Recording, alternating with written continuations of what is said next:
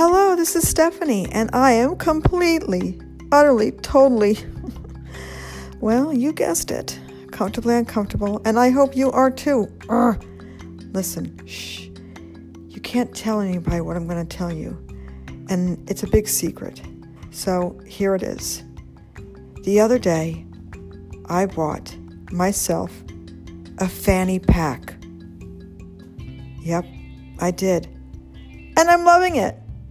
Listen, you know what? A couple of years ago, I would have cared what everybody thought about that. I would have been so concerned. I would have been mortified at the thought of having something that's so outdated in fashion.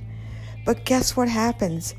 When you get older, you start thinking for yourself and you start doing things that are good for you, despite what everybody says and thinks. Listen, having a fanny pack was the last resort, and I'm so glad I looked into it because I needed a place to keep all my belongings when I walk frank. And so this really helps. I'm able to put my keys in it. I'm able to put my doggy bags in it. I'm able to put everything in it, my phone. And you know what? It has saved me a lot of heartache. Listen, I don't really care what people think now, and I am so glad about it. I have come to the age where I do what's best for me. That's my tip for today for you. Do what's best for you. Do you. And that is my tip for today.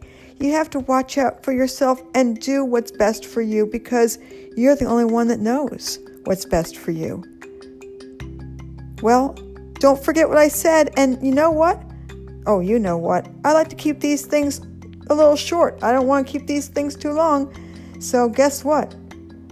Frank and I are out of here. All right, Frank, you want to go for a walk? Okay. Till tomorrow. Bye bye.